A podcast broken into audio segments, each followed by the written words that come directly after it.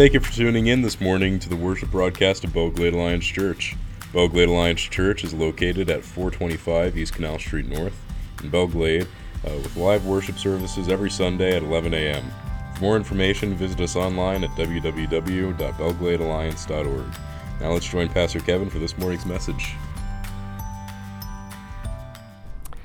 All right, I'm going to ask you a question now that I've just uh, made you aware through our prayer that you are still a sinful person. So let me ask you this raise your hand if you have ever had a conflict with another person. Raise your hand. I was hoping you'd hold your hands up longer. I wanted to see the one person who did not raise their hand. It kind of seems like conflict with other people is intrinsic to humanity. Everybody should have raised their hands, and I think everybody did. It's not a good thing. It's not something we celebrate, the fact that we have conflict with other people. But I think we're all aware of the fact that it is a reality uh, that we do that. I have numerous, maybe innumerable examples from my own life. Uh, I grew up with a brother. Let's start with that. If you have a sibling, then you know what it is to have conflict. Um, I'm not quick to say if you're married, um, but you know, if you're in any relationship long term, you're going to have moments of conflict. There's the, we have seasons of interpersonal conflict.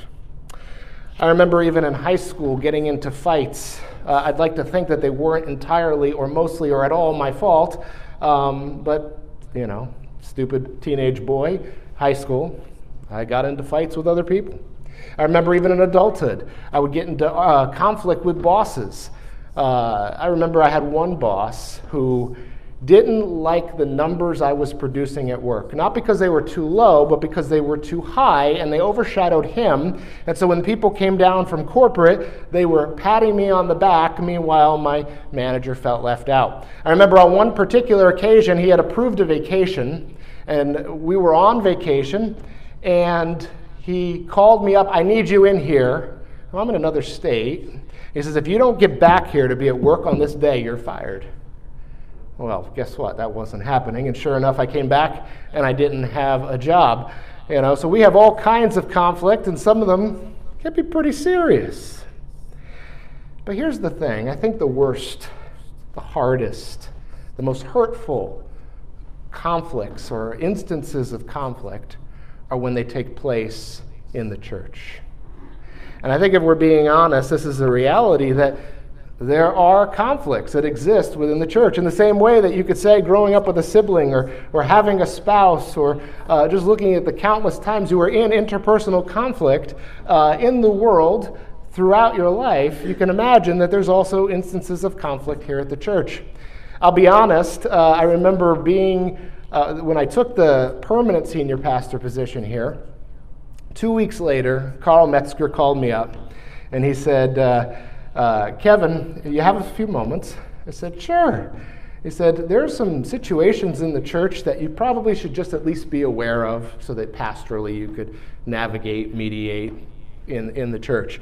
So don't call him and say, uh, Why did you rat us all out? But uh, uh, it's important that I had a heads up on some things as I came in here.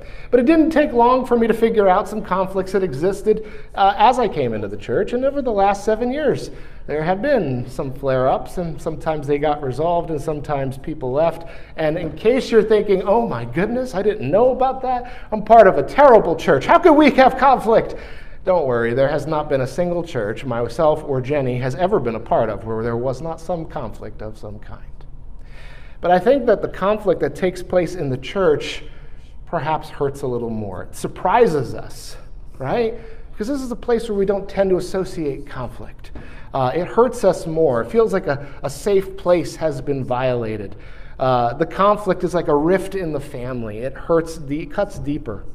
Uh, it places obstacles, perhaps, in our path of corporately worshiping God with His body, because there are people in the room who, although we're supposed to love and they're supposed to love us, we are dealing with an instance or a season of conflict. Um, and I have, sadly, innumerable examples of those as well. I remember being with Jenny in the first church, well, no, the church she grew up in, and uh, my second church uh, that I was a member at. And I was so excited because it was my first church business meeting. Okay, I was a new member at that church, a voting member. was so excited. I had an opportunity to participate as an adult. Remember, I came to faith as a teenager. So here I am, maybe 18, 19 years old, and I could participate in this. I could vote in this. I could be a contributing member of this church family. I'm at this business meeting. And I just couldn't believe what I was seeing and hearing. There was a faction that was trying to oust the senior pastor, and so they're, they're, they're saying, cutting things to him. They're arguing across the aisle to each other. And I'm like, oh my goodness. In fact, it was funny. You may have heard me say this in the past. It was at that moment I turned to Jenny and said, I will never go into pastoral ministry.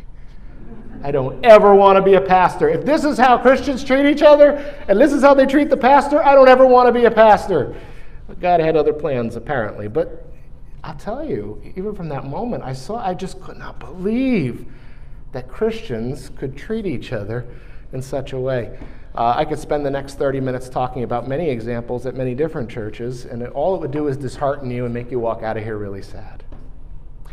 But the reality is, you know, in our unsanctified lives, you know, not fully sanctified, forgiven by God, justified before Him, but yet our condition not yet matching our position in Christ. We still have a ways to go. During this season, between now and the time Jesus comes back, there's going to be moments of interpersonal conflict, even in the church. So the question doesn't become how do we avoid all conflict, because that's not possible, but instead, how can we handle it? That's what really matters. How do we, how do we handle it well when it arises in our midst. And in case you think this is an American problem, this is a you know, a modern problem. No, the church has been dealing with conflict since the beginning. In fact, we've already seen some of it in our study of Acts, and we're going to see it again in our passage today. So if you have your Bibles with you, please open up with me to Acts chapter 15. And I figured I would give you a little refreshment because I've been preaching on passages that have been 25, 30, 35 verses. I figured today I'll only preach on two verses. How's that? So we're going to look at today Acts chapter 15, verses 1 and 2. You'll get the fuller treatment in two weeks on this passage, but here's what Acts 15, starting in verse 1, says Certain people came down from Judea to Antioch and were teaching the believers unless you are circumcised according to the custom taught by Moses, you cannot be saved. This brought Paul and Barnabas into sharp dispute and debate with them. So Paul and Barnabas were appointed, along with some other believers, to go up to Jerusalem to see the apostles and elders about this question. Now, let me go ahead and, and give you some context here so you see what is kind of the root or what's behind this conflict that we see happening here. If you remember, the, the gospel went forth to Jewish people to whom it had been promised in Jerusalem. And it was there that the church began to grow and flourish. In fact, it met on the, uh, the grounds of the temple in Jerusalem, and a great number of Jewish people committed their lives to the Messiah, to Jesus. And even as the gospel began to spread out from there, as persecution came against the Christians in Jerusalem, it continued to go to communities of Jewish people throughout uh, the region, throughout Samaria and Judea, uh, and, and, and even beyond. And it was a Jewish thing. But remember what God promised at the very beginning that he would undo the results of the fall for everyone. And even when he called Abraham, through whom the Israelites, the Jews, came, he said, All peoples on earth will be blessed through you. God's plan was always to reconcile not just the Jewish people, but all people to himself. And so God used the Israelites, he covenanted with them, he had an authentic relationship with them, which he will never abandon. But through them, all peoples on earth will be reconciled. And we know how this happened because a particular descendant of Abraham, a particular Jewish man, was the one who was the Messiah, Jesus. And so we saw as we've been going through Acts where the transition took place. Where the gospel, how it's been going among just the Jewish people, began to branch out to the Gentiles. In fact, in, eh, as we've gone through Paul's first missionary journey, one of the exciting things for Paul and Barnabas, one of the exciting things for the church at Antioch, their home church, their sending church, as they came back to, was the fact that the gospel had gone forth in a very powerful and effective way among the Gentiles. And they were so excited how many of the Gentiles were turning from their ways and turning to the God of Israel, the one true God in Jesus Christ, the Messiah and Savior of all. But here's the thing you have, uh, God has been the God of Israel. The first Christians were all Jewish. They had grown up with their covenant relationship with God and all that, that all that was expected in that circumcision on the eighth day, following the law of Moses, doing things a certain way. And this has been generation after generation after generation. And now you have these people who are not from Israel, who are not descendants of Abraham. What do we do with them? If you remember, as we've been going through Acts, we've seen a couple different categorizations of people. There are the Jewish people, and then there are the converts, Gentile converts to Judaism. And then there are the God-fearers, which are those Gentiles who believe that the God of Israel is the one true God, and they're learning and they're growing, but they haven't made a full conversion. And so in Judaism, there was this, this precedent, there was this understanding that if somebody had turned to the one true God, had turned to the God of Israel, that they would convert. And what conversion entailed was, again, circumcision and obedience to the law.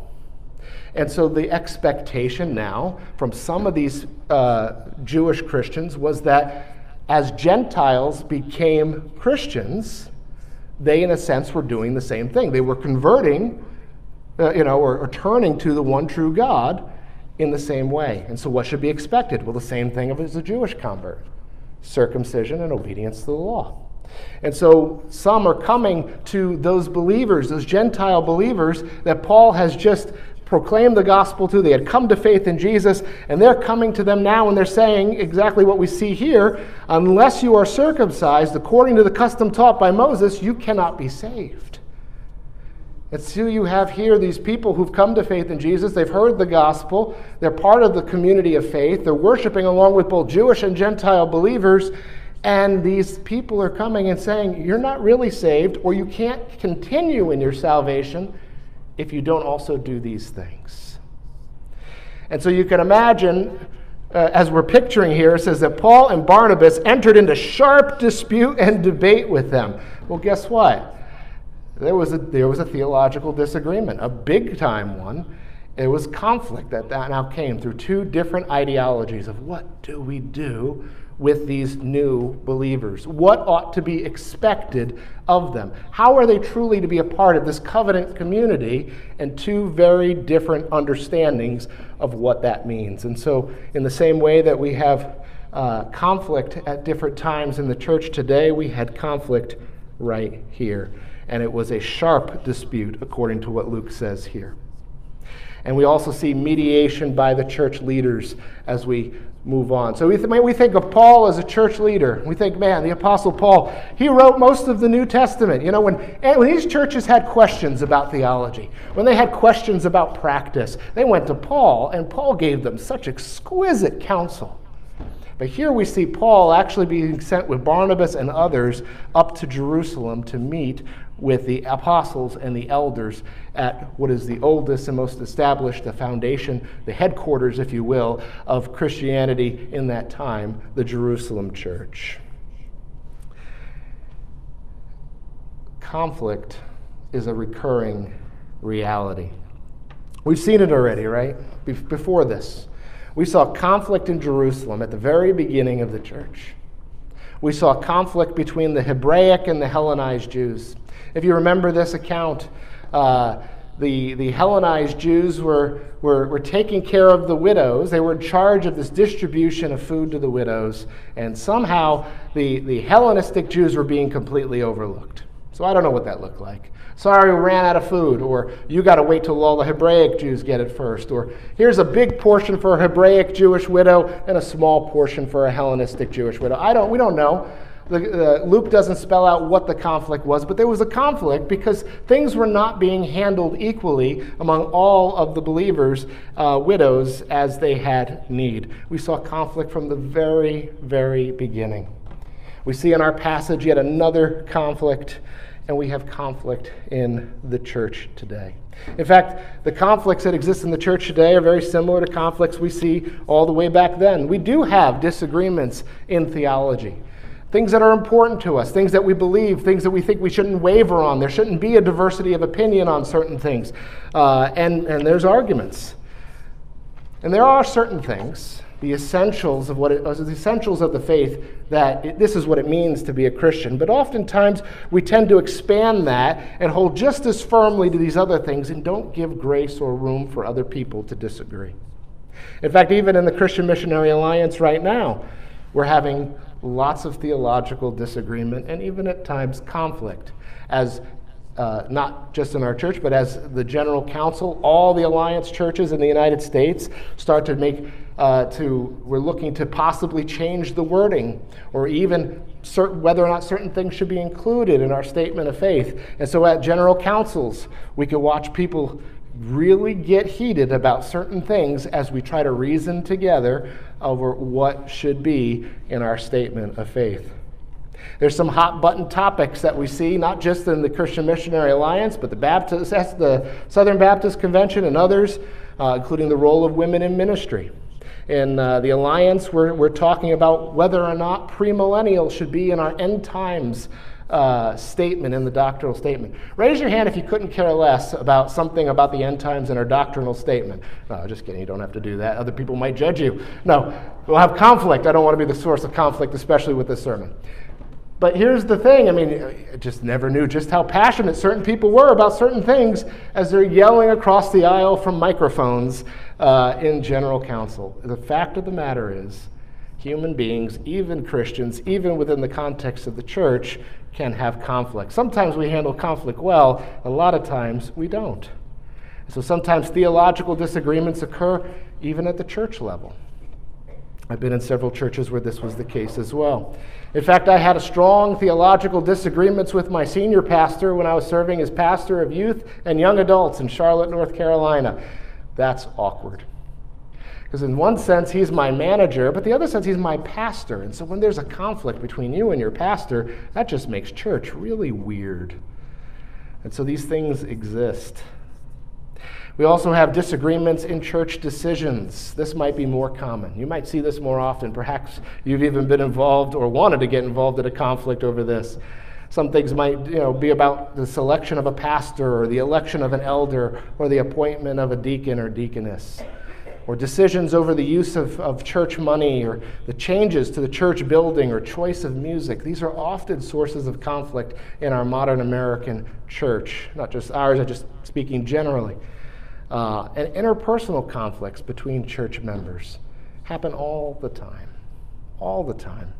I didn't need Carl Metzger to give me a list because it was very quickly, easily, quickly and easily identifiable with some of the conflicts that ensued even here.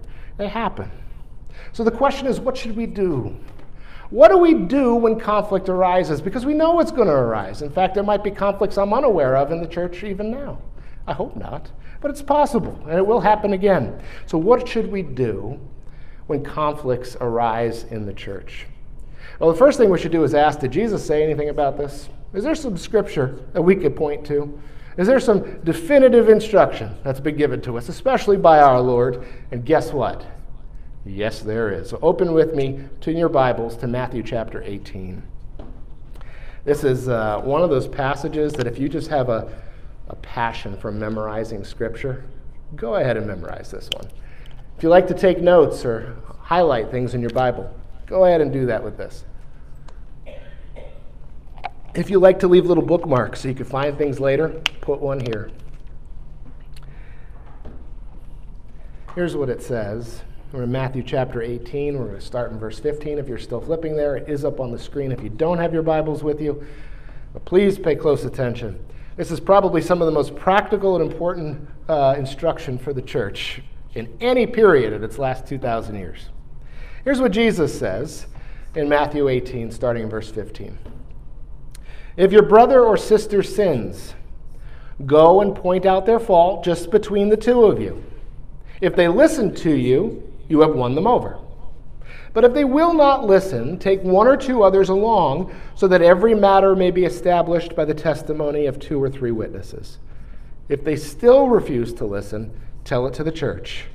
And if they refuse to listen even to the church, treat them as you would a pagan or a tax collector. Okay. So quote it back to me for, without looking in your Bible. No, I'm just kidding. I'll ask you again next week. No, I'm just kidding. I'll tell you, man, so many conflicts I've been in. And I found myself guilty of not following this prescription. Or so many times I've engaged in a conflict, like from a mediation standpoint as a pastor, and I'm like, okay, we just jumped right to stage three or four. Why haven't we started with one? Many times people have gone behind my back to complain to others, not in this church. Thank the Lord. Thank you. Love you. Uh, but in other churches, uh, even in that one in Charlotte, what happened to Jesus' prescription right here in Matthew 18? So let's talk about this. First of all, let me go ahead and say this. You may not have this impulse when you're in the midst of a conflict, but you should. Our goal our desire should always be for redemption. Our goal, our desire should always be for redemption. Not just for our redemption, for the other person, the one we're in conflict with. We should always be striving for redemption. And so here's what we need to do consider our conflict uh, well, here's the thing consider our conflict with God first when we talk about this idea of our desire, our goal should always be redemption. Think about our conflict with God, right? We were wrong. We had transgressed him. We had rebelled against him. We were standing opposed to him in sin. And yet God desired our redemption. He didn't hate us, He didn't smite us. Instead, He loved us and made a way for us to be redeemed by sending Jesus he sought our redemption. And so, as we seek to mirror him, this should be our goal as well. And so, to do this, Jesus gives instruction here. So, here's the first thing he calls us to do to meet one on one Okay? The first thing we want to do in this day is blast somebody on Facebook. That's not what we're supposed to do. Or gossip to other people about what that other person did. That's not what we're supposed to do. One on one, this is what Jesus says in verse 15. If your brother or sister sins, go and point out their fault. Be just between the two of you. If they listen to you, you have won them over. Okay. There's, you know, I used to have a dog. I grew up with dogs. Love dogs. What, are the, what do you do when the dog makes on the floor? You're supposed to stick their nose in it, right? It's bad. Don't do that. That's not what we're talking about here.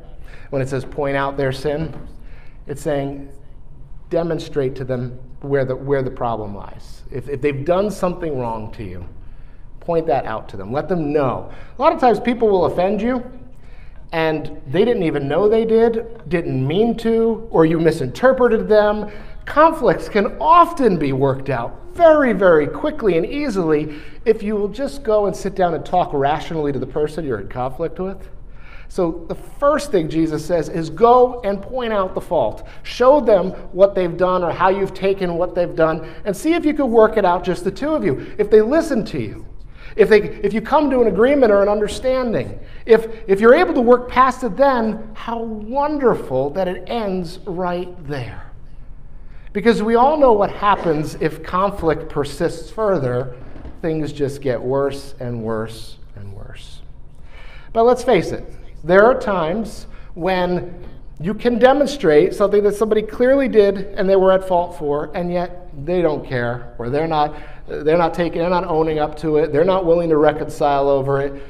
Well, Jesus gives a next step too. Here's what he says bring two or three others.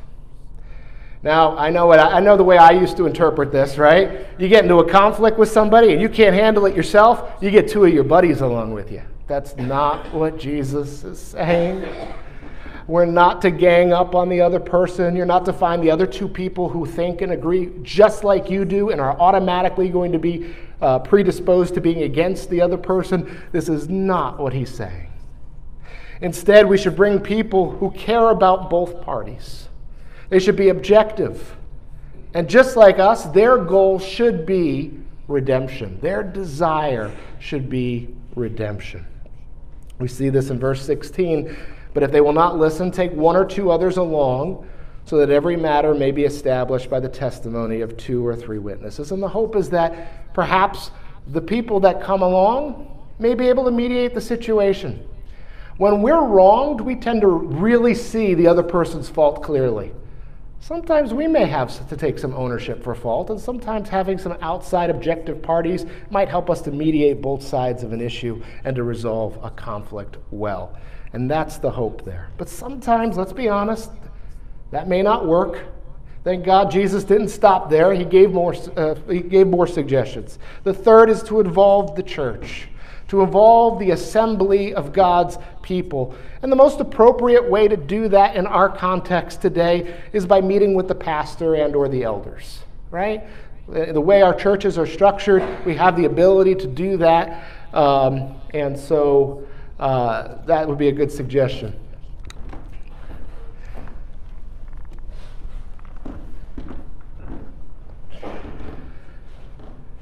All right. So here's what he says in verse 17. If they still refuse to listen, tell it to the church. And if they refuse to listen, even to the church, treat them as you would a pagan or a tax collector. And we'll get into that last part in just a minute. But again, going back to the uh, unsanctified Kevin, right? Telling it to the church does not mean this. It does not mean going pew by pew. You wouldn't believe what that person did. That's not what we're talking about. Even when I brought Joey and Jimmy along with me, they wouldn't listen to reason. They got problems. And all of a sudden, everybody in the church knows your business from your perspective. That is definitely not what Jesus is saying here. Again, the most appropriate way to live this out in our context go and talk to, I'm a good point person. Go and talk to your pastor.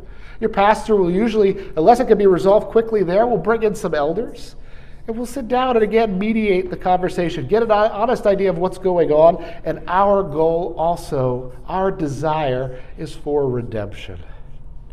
And then the fourth, this might seem a little not like we picture Jesus, maybe a little harsh, but he says pretty much turn them loose, right? Treat them as you would a pagan or a tax collector. That seems really harsh. Have we given up on redemption at that point? No, come on. Jesus doesn't give up on redemption. So, what do we mean by that? Uh, let's consider an example, perhaps, from Paul in his letter to the Corinthians. If you've got your Bible and want to flip over there, we're going to look at five verses in 1 Corinthians 5. If you don't have your Bibles with you, uh, it'll be up on the screen. But here's, here's another example of treating somebody, putting somebody out from the community of faith, and it's done for a reason, and I promise you, redemption never leaves the table. Redemption is always the ultimate agenda. Here's what Paul writes to the Corinthians, who had plenty of conflict, uh, in 1 Corinthians 5, starting at verse 1.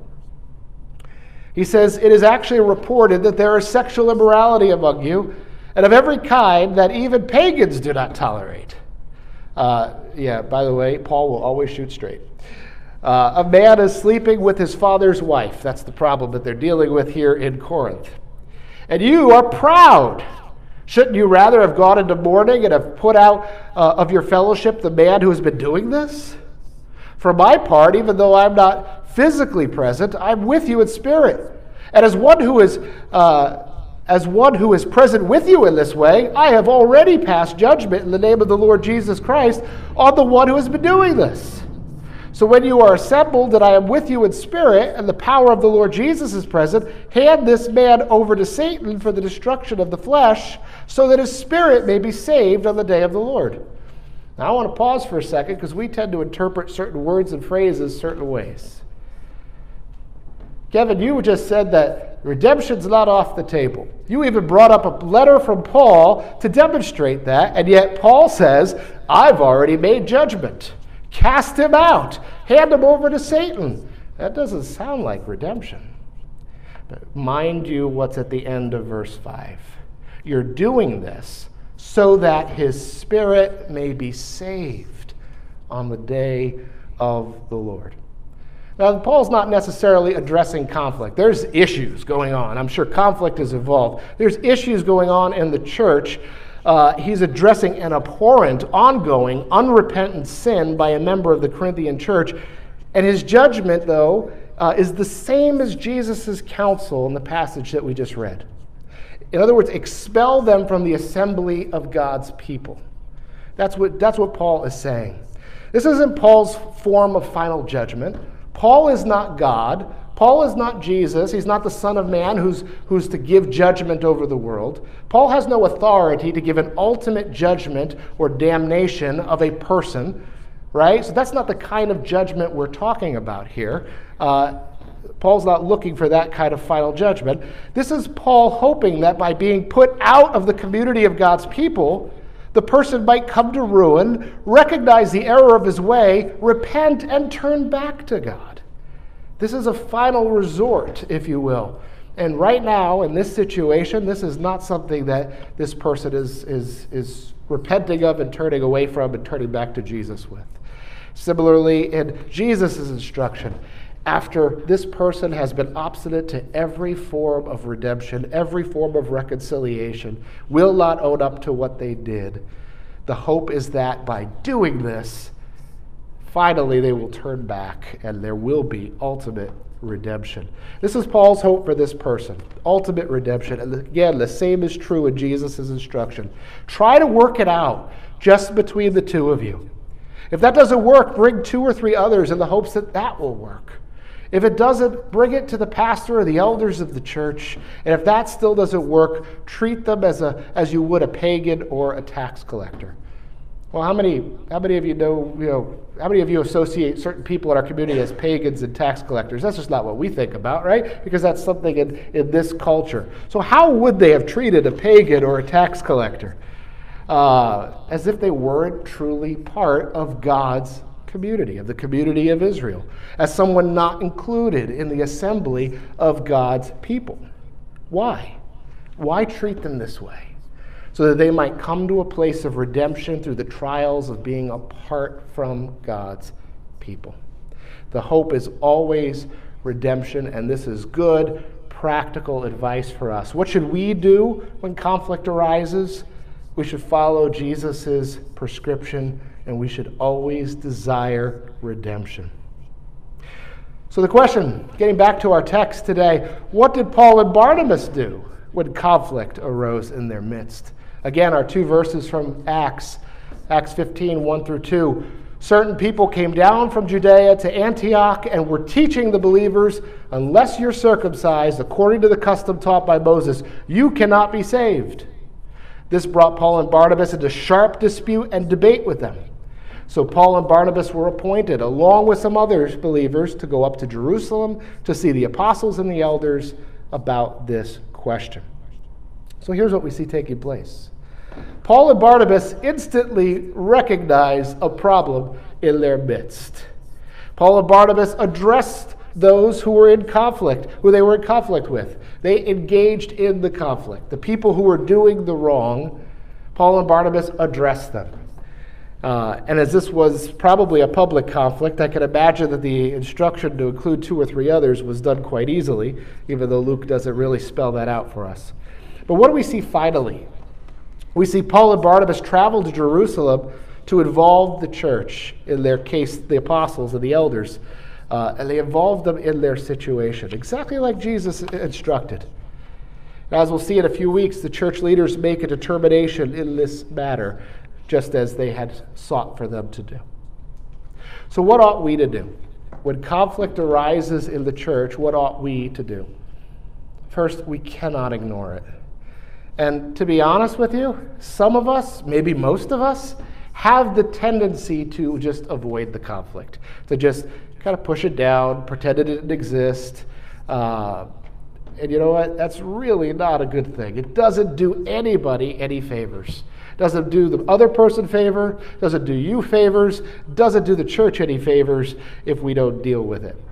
I've seen people withdraw from the church to avoid conflict. Can I be honest with you? There are holes in our seating here today that are represented by those who have left our church over conflict just in these past seven years. That's the honest truth. I know who they are. I've watched them go. I've mourned watching them leave. And it comes from conflicts that could have been resolved, but were not resolved. Again, we cannot just pretend it doesn't exist. We have to deal with it.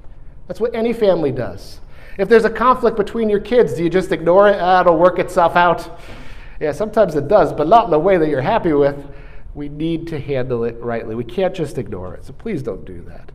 When people leave, it splinters the church, it hurts the family as a whole.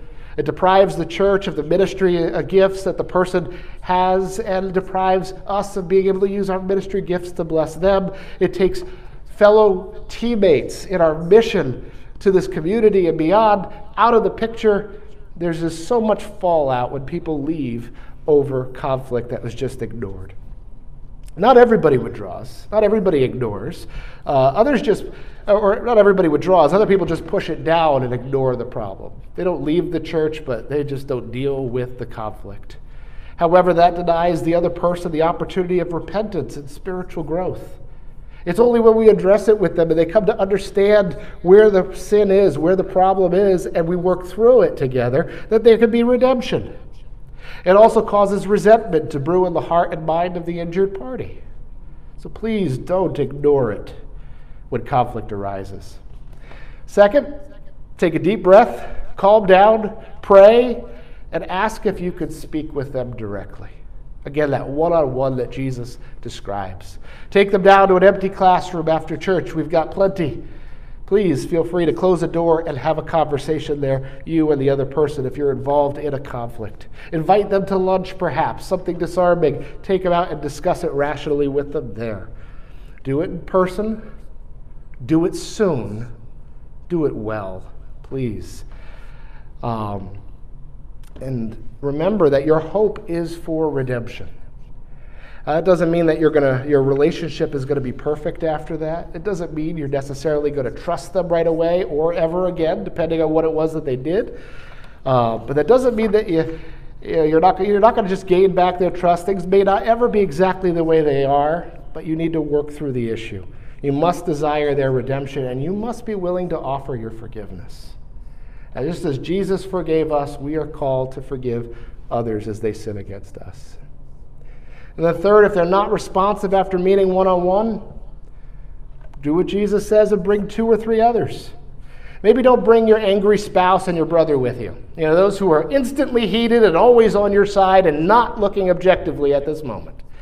Bring two or three others. Find two other members who love you and love the other person who you're in conflict with uh, people who exhibit patience and wisdom. Trust me, we need as much patience and wisdom in the midst of any conflict. and make a plan for you all to sit down and talk through this.